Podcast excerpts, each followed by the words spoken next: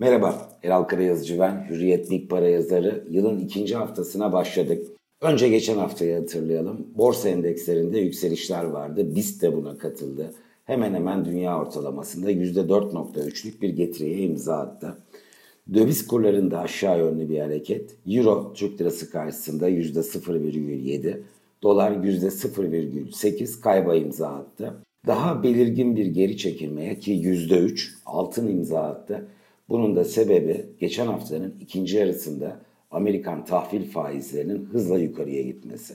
Tetikleyici unsur bence güçlü e, PMI gerçekleşmeleri Aralık ayı ile ilgili imalat sektöründe. Bunun yanında da Georgia seçimlerine demokratların kazanmasıyla yeni bir mali teşvik paketinin gelecek olduğunu piyasa aktörlerinin düşünmesi. Peki yeni hafta nasıl başladı? Negatif bir hava görüyoruz. Sert değil ama belirgin negatif bir hava. Amerikan vadeli endekslerinde ve dolar bazında düşünürsek aslında Avrupa vadeli endekslerinde de %0,6 kadar kayıplar var.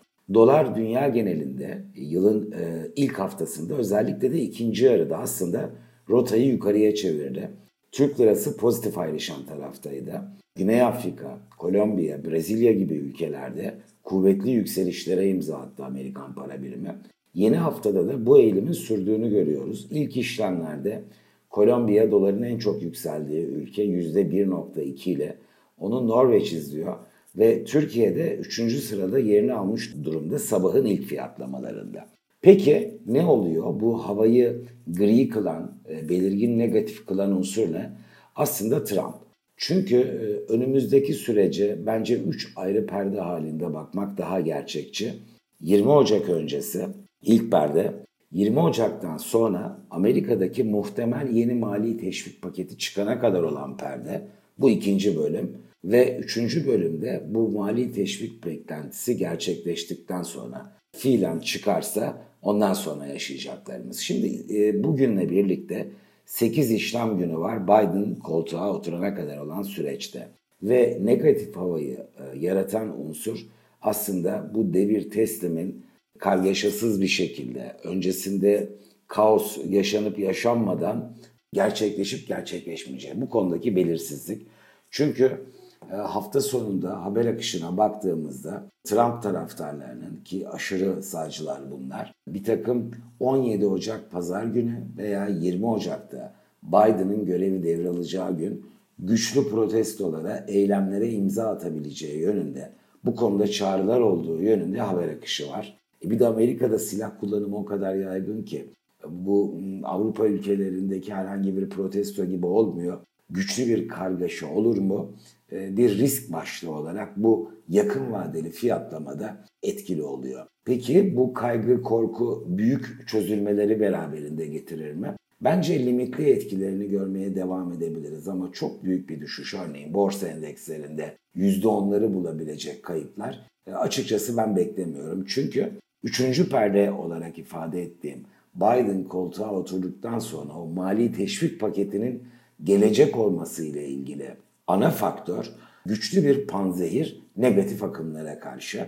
Trump ve yeni mali teşvik paketi ikisinin mücadelesine sahne olan belki ağırlıkla dengeli olabilecek veya Trump'ın ön planda olabileceği bir 8 e, işlem günü setini izleyeceğiz.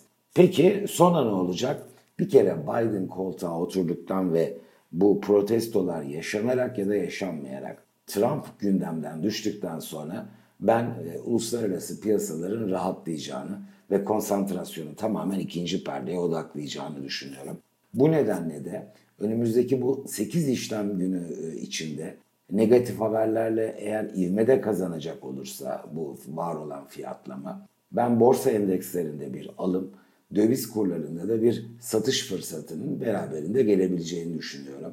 Çok böyle nokta atışı tahminler üretmek kolay değil ama dolar TL 8 lira olur mu, 8 lirayı aşar mı derseniz bence ihtimali bunun oldukça düşük. Fakat 7.55'in de üzerinde bir fiyatlama yurt dışındaki seyre, trende bağlı olarak pekala masadaki seçeneklerden biri. Borsa 1540 puanla noktaladı geçen haftayı. Burada da biz 1450 e, puan civarına kadar bir gerileme ile pekala karşılaşabiliriz. Bu gerçekleşecek olursa bence risk almak adına ilgi çekici bir e, resim verecektir.